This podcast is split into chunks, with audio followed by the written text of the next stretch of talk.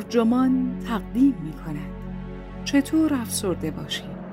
یک جزوه آموزشی شخصی این تیتر یادداشتی است نوشته جورج سایلابا که در امپلاسوا منتشر شده و وبسایت ترجمان آن را با ترجمه محمد معماریان منتشر کرده است.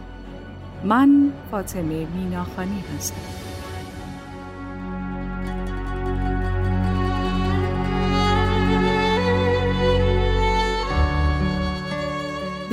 فاستر والاس یک بار در توصیف حال آدم افسرده‌ای که به خودکشی فکر می کند نوشت شبیه کسی که از یک ساختمان در حال سوختن پایین می پرد گاهی حتی یک لحظه دیگر هم نمی شود درد را تاب آورد.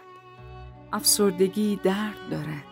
دردی جانکاه و خورد کننده. با اینکه در سالهای اخیر دانش عمومی درباره این بیماری رو به گسترش بیشتر شده اما هنوز خیلی مانده است تا بدانیم چطور باید با آن مبارزه کنیم. تا آن روز بهترین توصیه این است. تا بیاورید. زنده بمانید.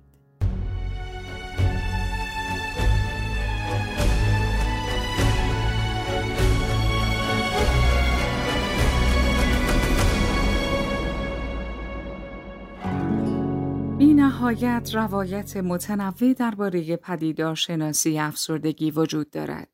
برخی از این نکات شاید برای بسیاری از خوانندگان مفید باشند. برخی هم برای چند خواننده و تعدادی هم شاید به درد هیچ کس نخورند. اگر هر کدامشان بتوانند ذره ای از رنج کسی کم کنند به زحمت مطرح کردنشان میارزد. جز تجربه طولانی مدت خودم از افسردگی و آنچه از مطالعه تجربیات دیگران گرده هم آورده ام، هیچ مرجع دیگری در پس این پیشنهادها نیست. فکر نمی کنم هیچ کدامشان خطر خاصی داشته باشد. اما اگر تردید دارید درباره آنها با شریک زندگی، دوستان، مددکاران یا همدردان خود حرف بزنید. بیدار شدن برای بسیاری از افسردگان برای خود من هم وقتی که افسرده بودم بیدار شدن بدترین اتفاق روز است. از دل زمیر ناخداگاه که بیرون میایی کاملا بیدفاعی. گاهی یک لحظه همه جا سفید می شود و از خودت می‌پرسی تمام شد؟ رها شدم؟ بعد دوباره حول و حراس در تنت رسوخ یا از جانت فوران می کند. هرچه در طول خواب جمع کرده ای گویی آن حال را تشدید کرده است. باتریت را دوباره شارژ کرده ای اما آن صدای ثابت بلندتر از همیشه به گوش می رسد. نمی‌دانم برایش چه کار می توانی بکنی جز اینکه آمادهش باشی و بخش خوابیدن را در ادامه ببین. از تخت خواب بیرون آمدن. مخمسه ای مهیب. شاید بهترین راه هم باشد که یک زنگ هشدار بد صدا و بلند را طرف دیگر اتاق بگذاری برای وقتی که دوباره به تخت خواب برگردی که لابد برمیگردی باید دکمه خاموشی موقت یا اسنوز داشته باشی. بالاخره پس از بار سوم یا چهارم سعی کن بروی حمام و آب سرد روی صورتت بپاشی. وقتی همه تنت به لرزه بیفتد می‌فهمی که قرار است بیدار بمانی. شاید هم تو اینطور نباشی ولی من هستم. گرفتگی های ازولانی شبه اختیاری یکی پس از دیگری که بین پنج دقیقه تا یک ساعت طول می کشند. نفسهای عمیق، کشیدن ازولات، آب سرد بیشتر. چند سال پیش این توصیه را جایی خواندم. مهمترین کاری که آدم افسرده می تواند بکند این است. لباس بپوشد. عجیب است ولی جواب می دهد. احساس می کنی دراز کشیدن روی تخت نوعی واکنش طبیعی به آن درد عذاب آور است. ولی درد معمولا وخیمتر می شود. شاید همان چند دقیقه ای که صرف مرتب کردن تخت خواب، شستن دست و صورت و پوشیدن لباس می کنی بس باشد تا یکی از مدارهای عذاب آور ذهن را بشکند. امتحانش کن. به اتاق بغلی رفتن. معمولا چندان جلوه خوشایندی ندارد. تلو تلو می‌خوری. افتان و خیزان می‌روی. کج و معوج قدم برمیداری سرت رو به پایین خم شده پشتت قوز کرده آشفته ای هر لحظه ممکن است زمین بخوری وقتی هم به اتاق بغل می‌رسی می‌فهمی چیزی در اتاقی که از آن بیرون آمده ای جا گذاشتی. جلوگیری از تبدیل خانهات به شهری طوفان زده. این یکی ساده است. به یکی پول بده تا خانهداری کند. در غیر این صورت بی خیال. افسردگی پس از مدتی چنان آدم را فرسوده می کند که در کلمات نمی گنجد. جارو زدن، گردگیری، لباس شستن، عوض کردن ملافه ها، شستن ظرف ها، پخت و پز، خرید. اینها همانقدر سختند که تمام کردن ماراتون بستون برای یک آدم عادی غیر افسرده اما ورزش نکرده دشوار است. بعضی چیزها یادت می رود، بعضی چیزها را گم می کنی، بعضی چیزها از دستت می افتد، بعضی چیزها را این طرف و آن طرف می پاشی. بعضی چیزها را می شکنی. دائم به این چیز و آن چیز می خوری. از دست خودت عصبانی نباش. یادت باشد که داری شکنجه می شوی. یک شکنجه نامرئی و بی صدا و وحشیانه. حق داری که تا حدی بی خیال بعضی کارها بشوی. آب نگذار تشنه بمانی. زیاد و با برنامه مرتب آب بنوش. صبر نکن که تشنه شوی. ادرارت باید بیرنگ باشد نه اینکه به وضوح رنگی باشد. بنا به دلایلی افسردگی انرژی زیادی از آدم می‌گیرد. البته ثمره ای ندارد یعنی دستاوردی نداری ولی سوخت و ساز بدن شتاب می‌گیرد. گریه هم که می کنی. بدنت که آب کم بیاورد کمی تبدار می‌شوی و شبیه مست ها. وضع خوشایندی نیست که می شود هم جلویش را گرفت. اول روز سه یا چهار بطری پر از آب کن و آنها را اطراف خانه یا محل کارت بگذار. جایی که دائم جلوی چشمت باشند. در آب و هوای سرد زیاد چای درست کن. غذا افسرده که باشی همه چیز سخت می شود. حتی خوردن. به علاوه چون جنب و جوش خاصی هم نداری به این سادگی ها اشتها پیدا نمی کنی. من وقتی افسردم معمولا خیلی وزن کم می کنم. برای اینکه آسیب به حداقل برسد صبحها اول از همه اسموتی درست کن یک موز چند بلوبری ماست شیر بادام آب میوه مغز گندم و پودر پروتئین دار داخل مخلوط کن بریز. اگر هم اذیتت نمی کند قدری از آن پودرهای گیاهی نچندان خوشمزه مثل پرفکت فود و آلتیمت میل و غیره اضافه کن ولی خودت را مجبور نکن. حالا هر کار دیگری هم در طول روز بکنی یا اگر هیچ چیزی هم نخوری دچار سوء تغذیه نمی‌شوی.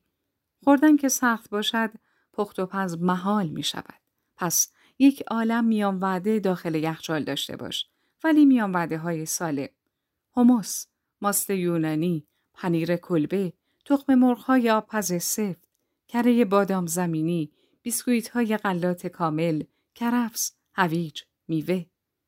بعضی افراد وقتی افسرده باشند با حالتی وسواسی اجباری چیز می‌خورند که قدری آرامشان کند. اگر اینجور هستی سعی نکن با خودت بجنگی ولی یادت باشد که برخی چیزهای سالم خوشمزه هم هستند. معمولا قیمتشان بیشتر است اما میارزند. حل حوله مثل شکلات، کلوچه، چیپس، سودا مثل مواد مخدر است و در نهایت حالت را بدتر می کند. ورزش امروزه همه پذیرفتند و تبلیغش می کنند که ورزش منظم برای سلامت روان خوب است ولی چندان اشاره نمی کنند که برای فرد مبتلا به افسردگی حاد ورزش جدی می تواند به قدر دو بار دویدن ماراتون بستون در یک روز دشوار باشد.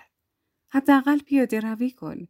از همسر یا شریک زندگی یا دوستان یا آشنایان یا حتی کسی که برای این کار استخدامش می‌کنی بخواه که تو را از خانه بیرون بکشد یا حتی به باشگاه ببرد. هر روز کمی ورزش حوازی کن یعنی ورزش هایی که با انجامش نفس کم میآوری. ذهن آگاهی آیا ذهن آگاهی همان حکمت شرقی است که برای غربی ها به حالت کاربردی جذابی درآورده اند یا یک نسخه دیگر از مثبت اندیشی است من به دیدگاه دوم متمایل بودم تا اینکه کتاب بیدار شدن اثر سم هریس را خواندم. اگر این عقلگرای شکاک ستیز جو فکر می کند که مراقبه بنا به دلایلی کاملا سکولار ارزش زیادی دارد، هیچ کس دیگری لازم نیست برای آزمودن این شیوه سختگیری زیادی به خرج دهد. در بدترین حالت در افسردگی تمام هوشیاری معمول آدم را زائل می کند. چنانکه می‌گویند درد سرطانهای مرگبار نیز این چنین است. درد است که هوشیاری تو نسبت به همه چیز را میبلعد و نابود می کند.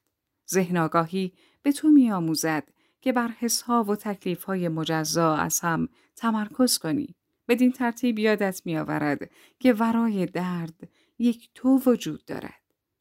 ذهن آگاهی می تواند کمکت کند دوام بیاوری تا درد عقب بنشیند. خب خلاف درد سرطان مرگبار این درد بالاخره عقب می نشیند. یک نقطه شروع مناسب کتاب ذهن آگاهی به قلم مارک ویلیامز و دنی پنمن است و همچنین مسیر ذهن آگاهی برای عبور از افسردگی به قلم ویلیامز، جان کاباتزین و همکاران.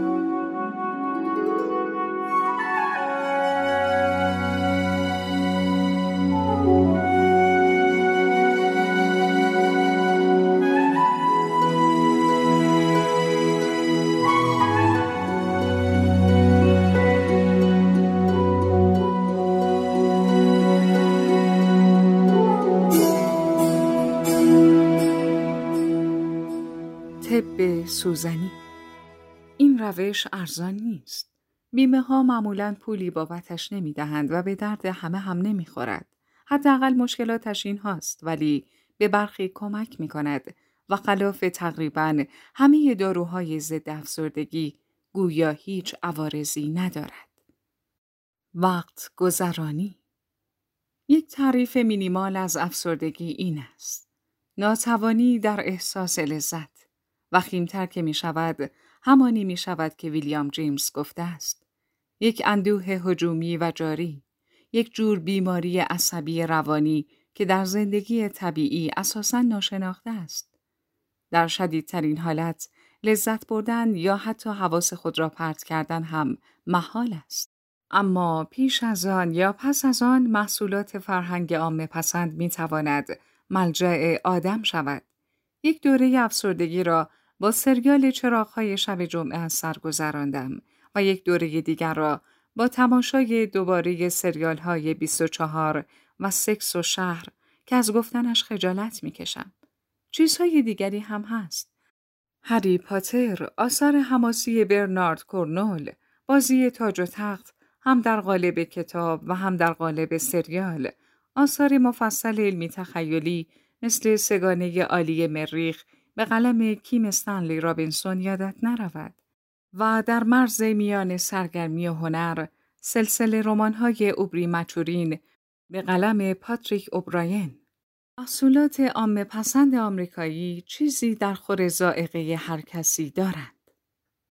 خواب داروهای خواباور شاید مفید باشند ولی فقط موقتا. این داروها در دراز مدت اعتیادآور می شوند. کمی ورزش در طول روز ممکن است مفید باشد.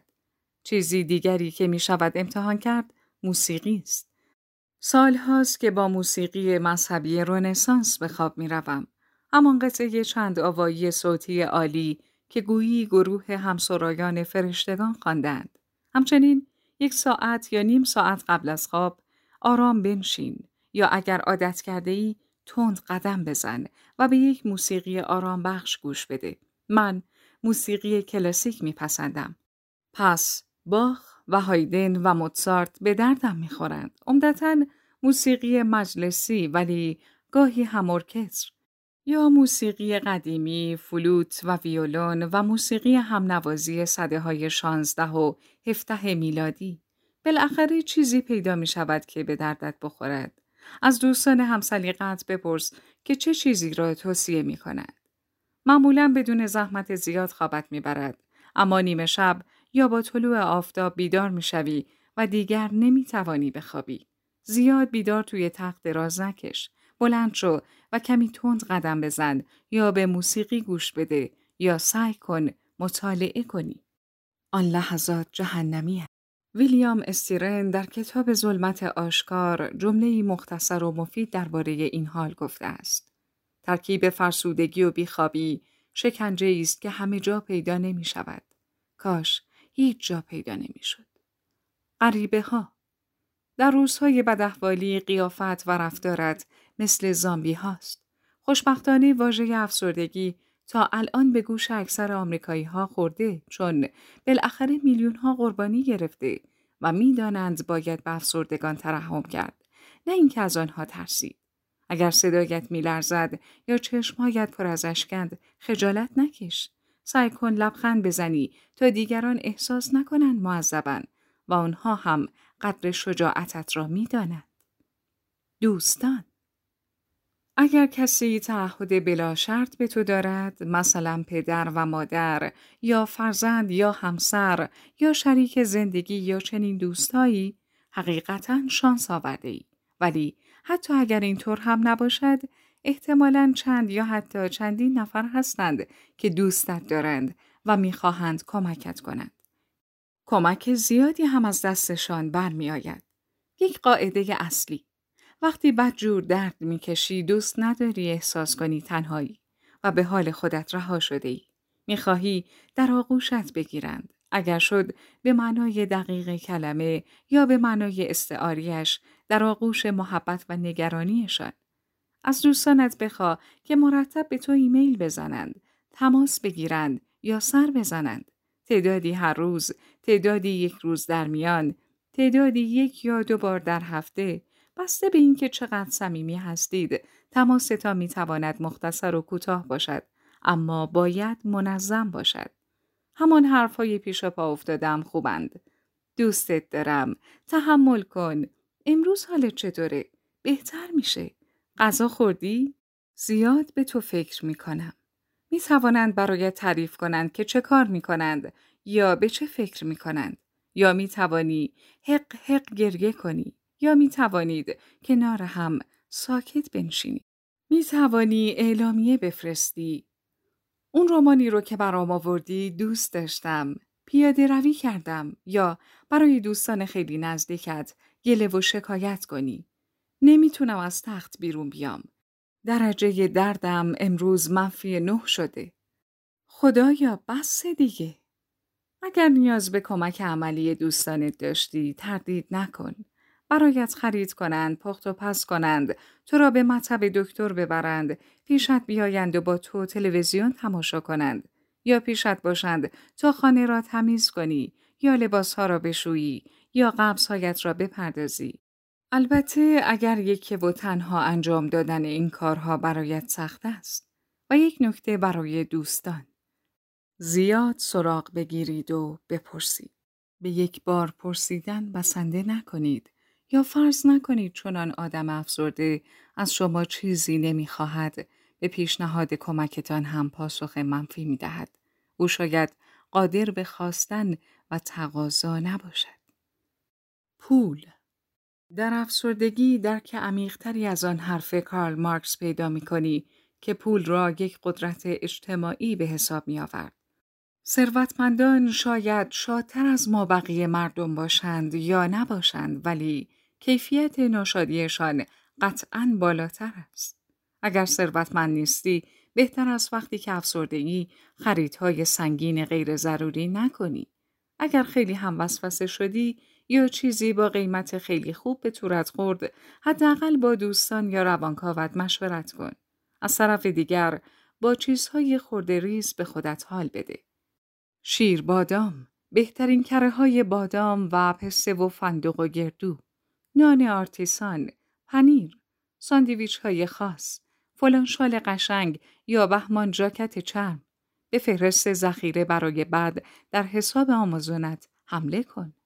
یادت باشد قبض ها را بدهی. اگر نمی توانی هر قبض را به محض دریافت بدهی آنها را داخل یک جعبه یا سبد کوچک بیانداز و هر چند هفته یک بار از یکی از دوستانت تقاضا کن که پیشت بیاید و کمکت کند که پرداختشان کنی یا خب قبضهایت را آنلاین بده. داروها پس از گذشت پنجاه سال کارزارهای بازاریابی فشرده‌ای که میلیاردها دلار خرج برداشتند و دهها میلیارد دلار سودی که شرکت‌های داروسازی به جیب زدهاند هنوز هم اصلا روشن نیست که داروهای ضد افسردگی اثر بخشتر از دارونماها هستند یا نه. فقط سود یک دست افراد از استفاده گسترده داروهای ضد افسردگی را می شود ثابت کرد. آن هم مدیران و سرمایه گذاران شرکت های دارویی است. ولی برخی از پزشکان و دانشمندان باهوش و صادق کماکان معتقدند که این داروها کمک زیادی به برخی افراد می کند. اگر بدجور افسردگی قطعا می ارزد که مصرف دارو را امتحان کنی.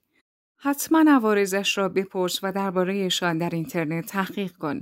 در مورد من هیچ یک از داروها تاثیر ای نداشته است.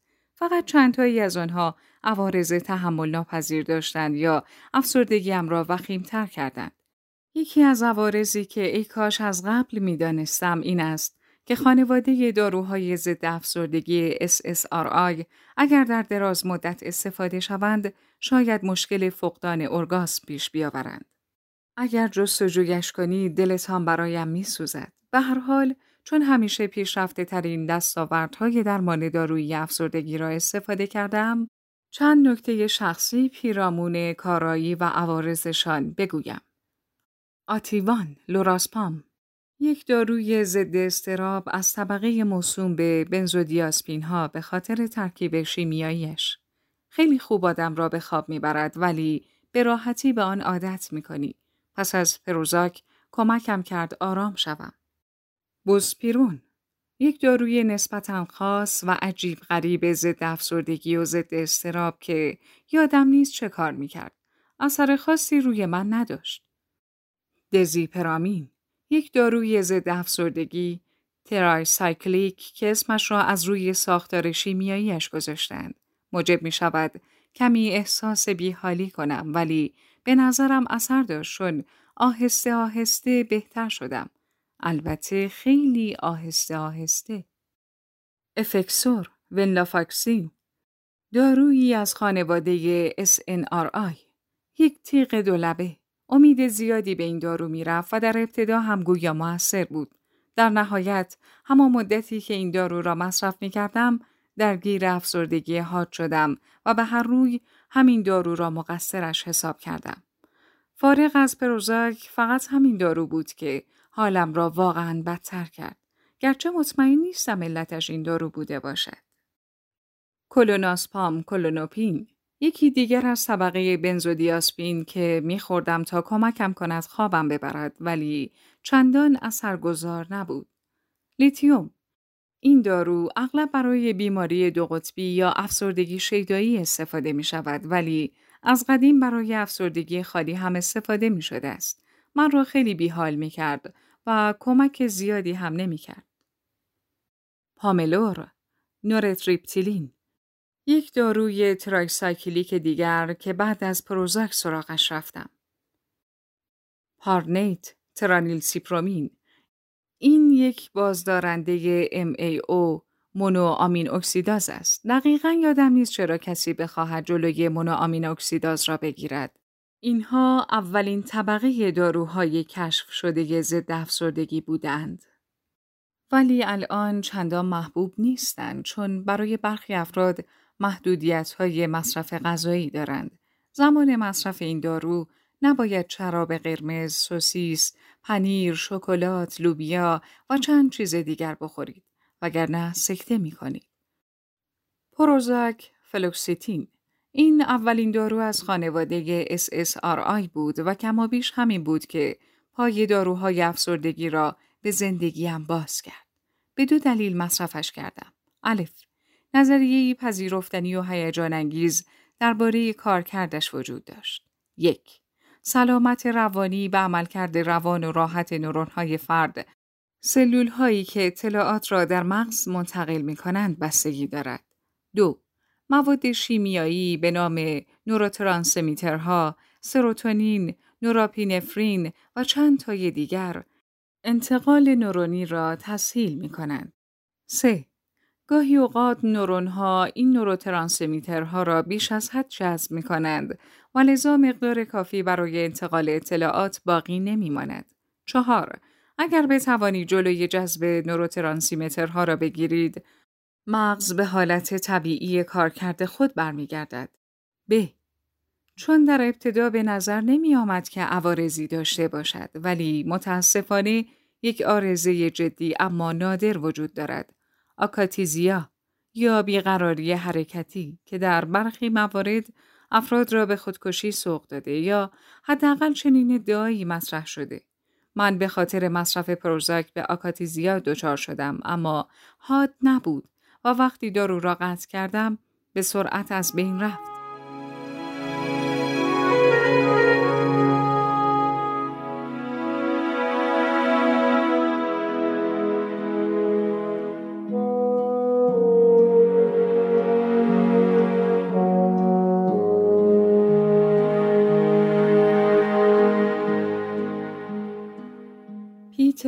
کرامر در کتاب گوش سپردن به پروزاک تعبیر بهتر از خوب را در وصف حسی که پروزاک در آدم برمیانگیزد ساخت که محبوب هم شد ولی وقتی به آکاتیزیا بیقراری شدید منجر شود بدتر از بد است.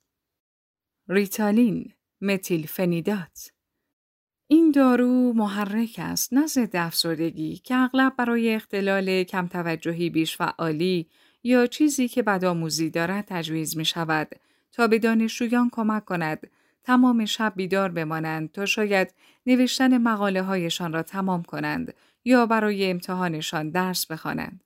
من در آن زمان افسرده نبودم، سست و بیحال بودم و دکتر فکر می کرد این دارو مرا راه می اندازد که البته نینداخت. ترازودون یک داروی ضد استراب غیر بنزودیاسپین نه آنقدر موثر بود و نه آنقدر به آن عادت پیدا کردم. والیوم دیاسپام یکی دیگر از بنزودیاسپین ها. همه بنزودیاسپین ها اگر به قدر کافی مصرف کنید جواب می دهند اما در این صورت عملکرد خوبی نخواهید داشت و شاید معتادشان شوید. همانطور که خوشبو کننده های هوا بوی بد را برطرف نمی کنند بلکه صرفا آن را با یک بوی قویتر اما کمتر نامطبوع می پوشانند بنزودیاسپین ها استرابتان را درمان نمی کنند. کاری می کنند که کمتر بتوانید احساسش کنید.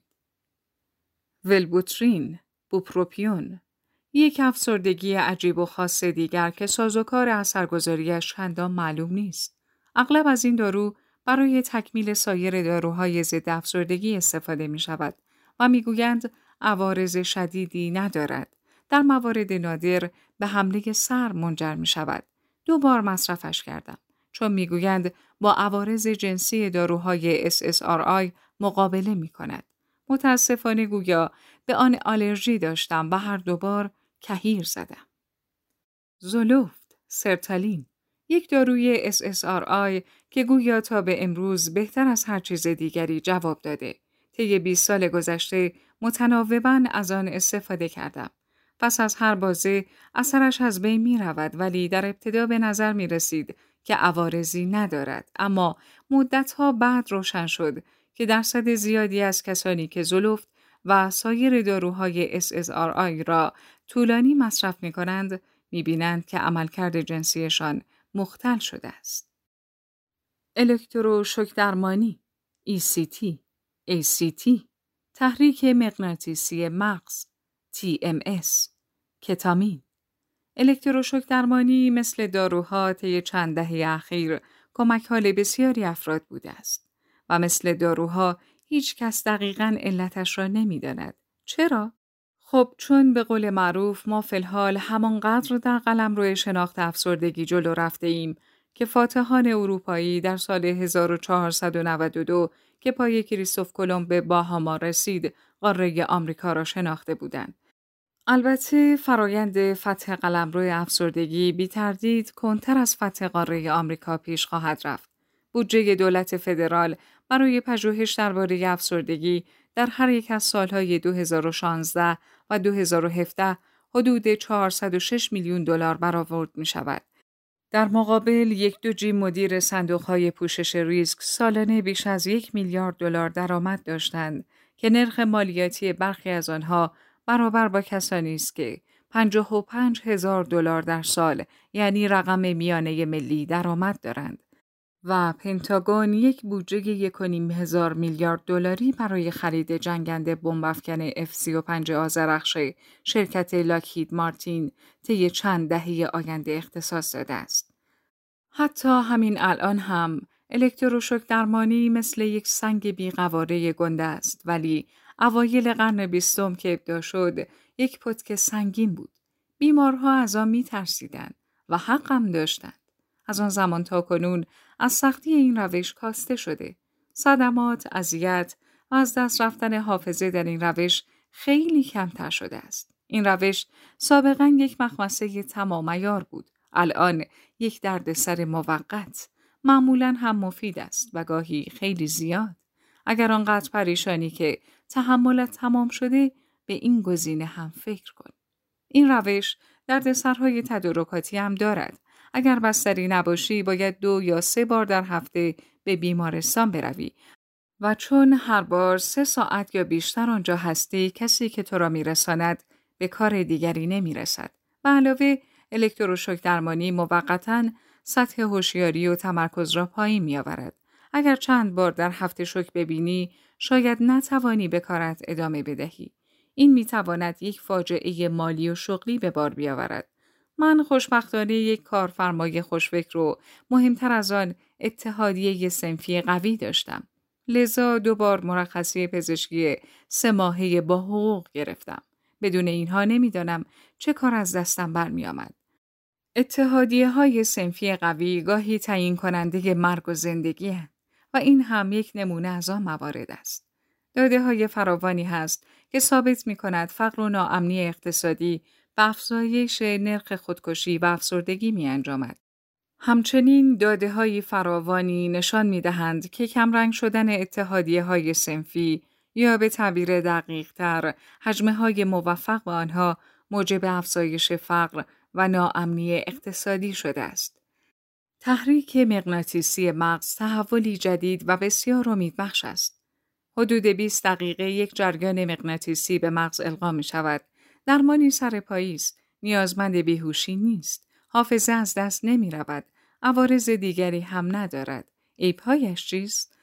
از لحاظ آماری به اندازه الکتروشوک درمانی موثر نیست. باید شش هفته هر روز انجام شود و بیمه های کمتری هزینه آن را می پردازند.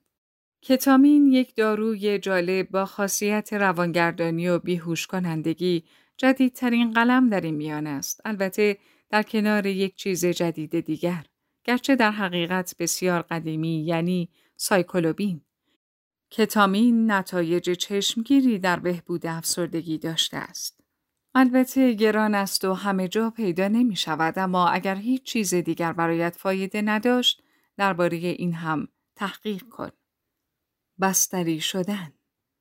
همه من خوب می‌دانیم که اگر از پس مخارج پزشک اختصاصی و گرانترین بیمه ها و مراکز درمانی بر نمیایی سیستم سلامت و بهداشت عمومی ایالات متحده که بر مبنای بیمه های خصوصی است می تواند یک دردسر ساده حساب شود یا یک کابوس تمام ایار یا چیزی بین این دو.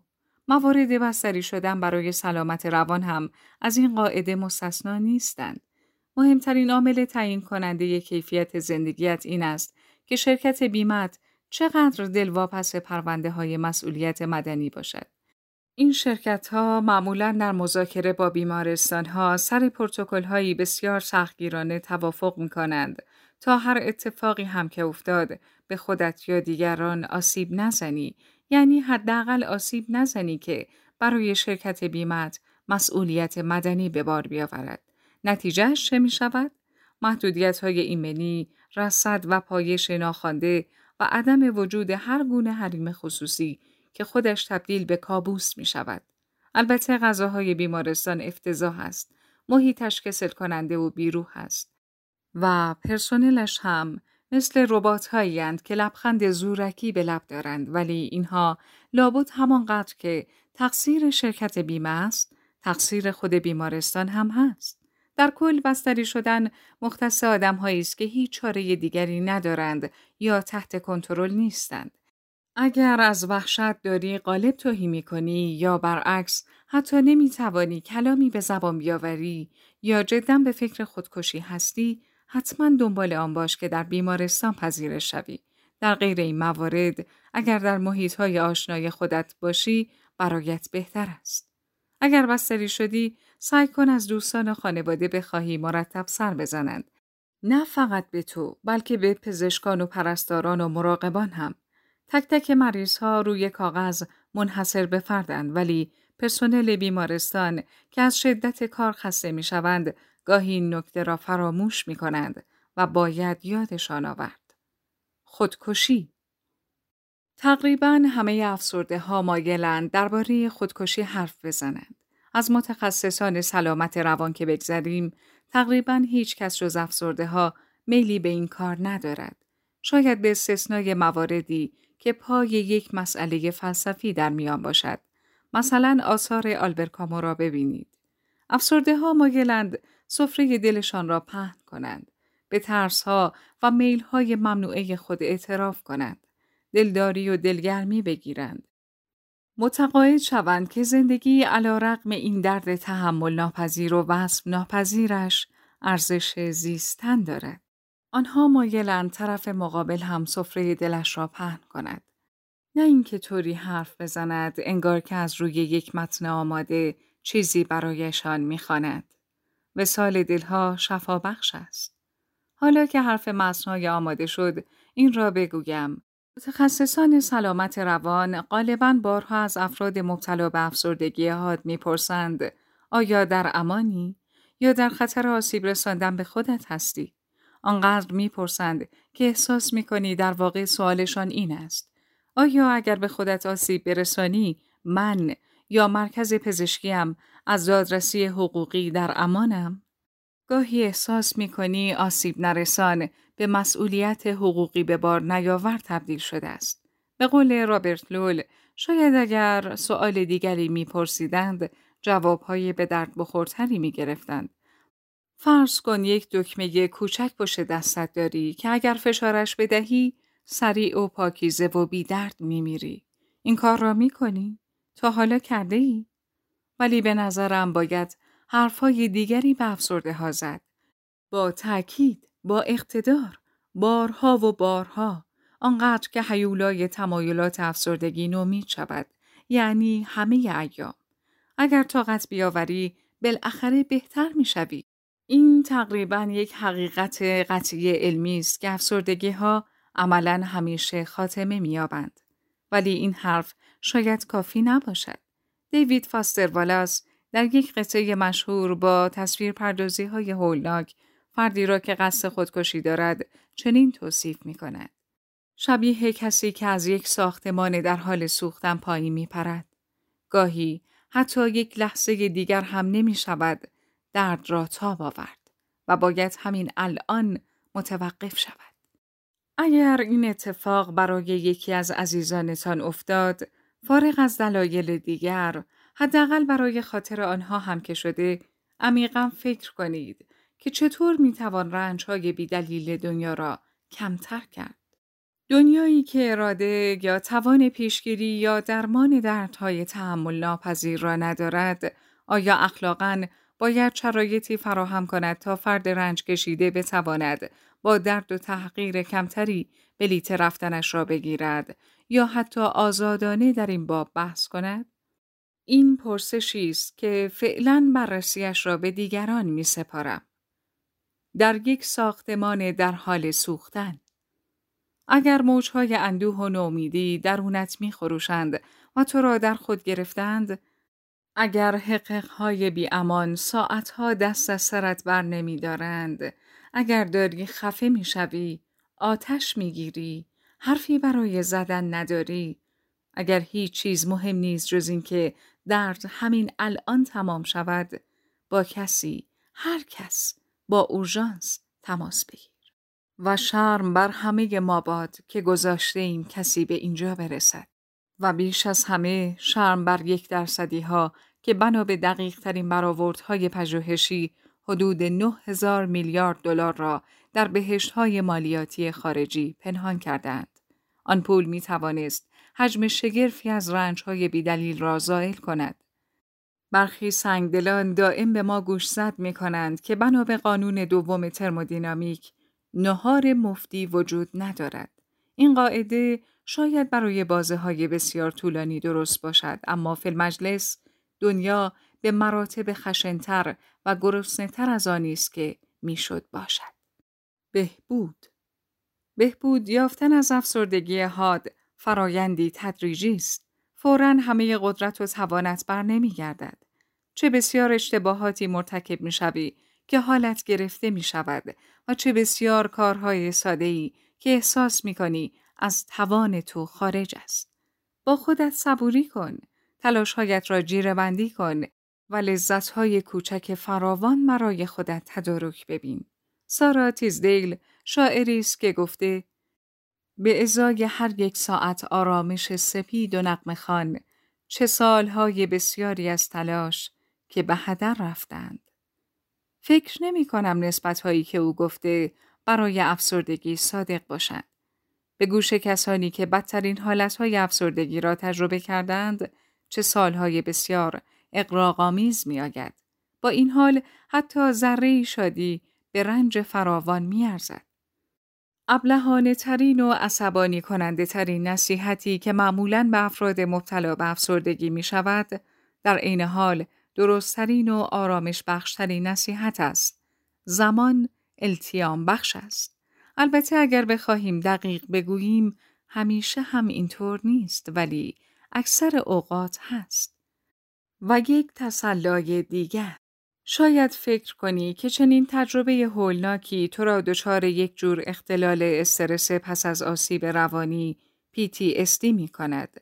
مستعد آن که کابوس ببینی و خاطره های آن شکنجه و ترس تکرارش دست از سرت بر ندارد یا وسواس ذهنیت شود. اما اینطور نیست. صد البته خسارت می بینی ولی در نهایت دوباره خودت می شوی. رها از شنگ افسردگی در دامان ناشادی های روزمره.